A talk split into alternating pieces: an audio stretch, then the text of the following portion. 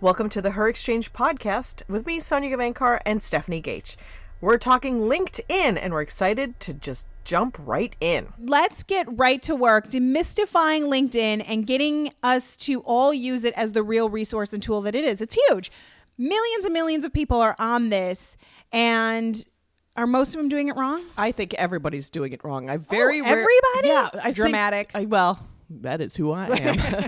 I think there are very few people who do it right, but that's the great thing about LinkedIn is that you can you can snoop around and see what people are doing that you like and what attracts your attention, so you can replicate it. By the way, we forgot to mention that the boy is with us. Peter is at home, but Maxwell is here in the office. Shout out to my loud toddler. So let's dive into it. Things I hate. Let's start with the picture. You know, I always start with the visual stuff. Of course. LinkedIn It is. It's huge. It is. It's not just your picture. It is the first impression. It is. It's Tinder of LinkedIn. It is kind of Tinder of LinkedIn. Yeah. I like that. I may decide to move on if you're giving me a creepy picture. Yes, or an inappropriate pr- picture. If you can't make the right decision on the image that you want to project in your picture, I'm not sure I want to keep reading. It is social media, it is a social platform, but this is not the time to use your really cute wedding picture. I've seen wedding I've seen a woman in a wedding dress and veil on LinkedIn. It should also not be a selfie. I totally agree. or at a bar or a social event. Like there shouldn't be a background. It should just be a great, clean, crisp picture. You can do that with your phone now. Stand in front of a wall, have like just put a little effort into yourself and have someone else snap it so your hand isn't extended. And it can be a great option. It doesn't have to be like I had a professional headshot. In fact, some of those are not Kind of so creepy. great too. I think that people should splurge on a professional picture at you? least once in their life. I think a good picture, if nothing else, so I know that I have a good picture on the back of a milk carton when I go missing. Yeah, we have so many to choose from when you go missing. true. That's true. I think you're right. A great picture, you can do it free. You can spring for it. I think whatever the case is, there are a million ways to touch up a great photo. Mm-hmm. I love nothing more than to be airbrushed in within an inch of my life. Yes. So just be thoughtful about that being the first impression and what is it saying about you? Have somebody else look at it and say, is this telling you that eh, you know, hey, hire me, hey, connect with me, hey, top shelf contact, is do, am I the person you are going to take seriously? Also important is the visual impact of your resume. And I think that just importing your resume is a terrible idea. Why? Because LinkedIn is an algorithm. So if you're just putting in content, that algorithm cannot work for you. They're not going to pull up those keywords and key references to put you in touch and recommend the right jobs and the right people to you. So you need to actually spend a little bit more time creating the story and and really putting the work into the visual look of your resume but also the keywords. Tell me when you say visual. I I need some more information. you can now link to the logo of the companies you've worked for. And I think it's important to put those visual ID brands in there mm-hmm. because if I'm saying I worked for the museum, seeing that as you're scrolling is far better for an employer to key in on when they know the links that they're making. They can make those connections visually as well as when they read your resume. I think it's important to look at both the left brain and right brain side of telling the story of your work experience. That's great.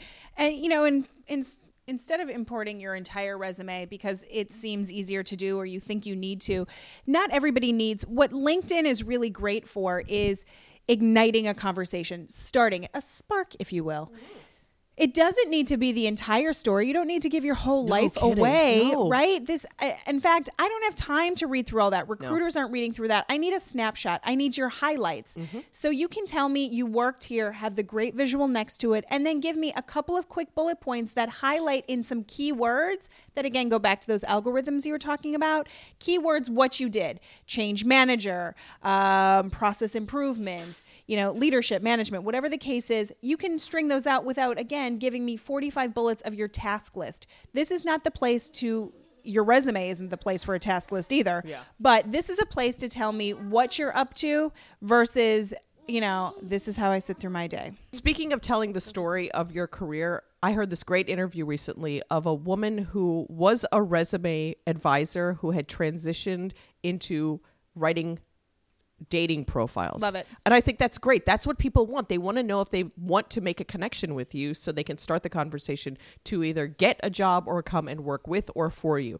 Think about the story that you're telling. Think about the way that you're drawing people in and how you always say, Stephanie, which I absolutely love. It's skills, not tasks, but paint me a picture. So the two big pieces of your LinkedIn profile that I believe are the most important are your headline Yes. And your summary. These are the places that I go first. It's like your resume where you get a 5 second review. You get your LinkedIn profile gets a few seconds and the headline has to be catchy. It has to tell me it has to tell me who you are, but it also has to promote you in a story kind of way. Putting your job title is garbage. Oh, it's hideous. It's hideous. And First of all, job that's titles- not who you are. and job titles also make no sense half the time. For sure they don't. But it also doesn't tell me a story about who you are and what you bring to the table. It doesn't your headline should make me lean in. It should make me want just what networking does, right? It should make me want to like lean in and ask you more questions. It should make me come down the rest of the page. It should catch my attention.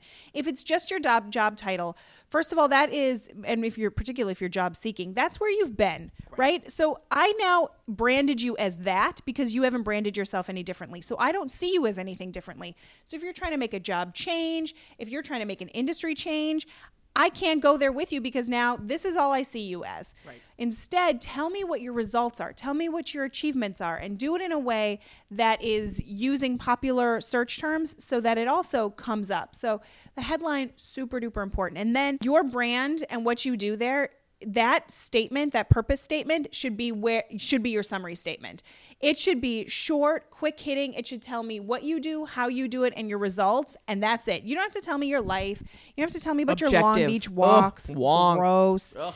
just tell me the results you drive so that I know what I can do with you, and then I may read on. My headline is Career Transformation Guide slash Career Coach. Career Coach because that's what people search for. Mm-hmm. Career Transformation Guide because those are the results I get. That's my short and dirty on it. So get started. I think the the number is something like three percent of the people who sign up for any social media platform stop using it after signing up for it. So if you went on LinkedIn and you put in all of your stuff, but you haven't updated it in a month, it's time to get back in and get to working on it. So my New Year's resolution actually this year was to be one of the top writers on LinkedIn. I'm not going to get there because I don't produce that much content, but every week I have been posting a new article that I've either written for us or for another outlet because I want people to keep me at top of mind. So, this week's resolution for you should be to update your resume and update your LinkedIn and get in there, get dirty, and really get to putting the groundwork of what people see when they are scrolling through the options that come up. Totally. If you need help with all of this, a good place to go is Spark Career Strategy and get a little coaching help from Sonya, from me, and uh, contact us there and we can walk you through some of this. Or just come back next week and we're going to keep taking care of you. That's right. We're going to dive in deeper. Not or. More to come next week. Stay tuned for more of the podcast. Till then, I'm Sonya Gavankar. I'm Stephanie Goetsch. Talk to you next week. Mommy. Hello. Hello. Inside. Inside. No. Mic check one, two. Hmm. I know. Hashtag work life balance.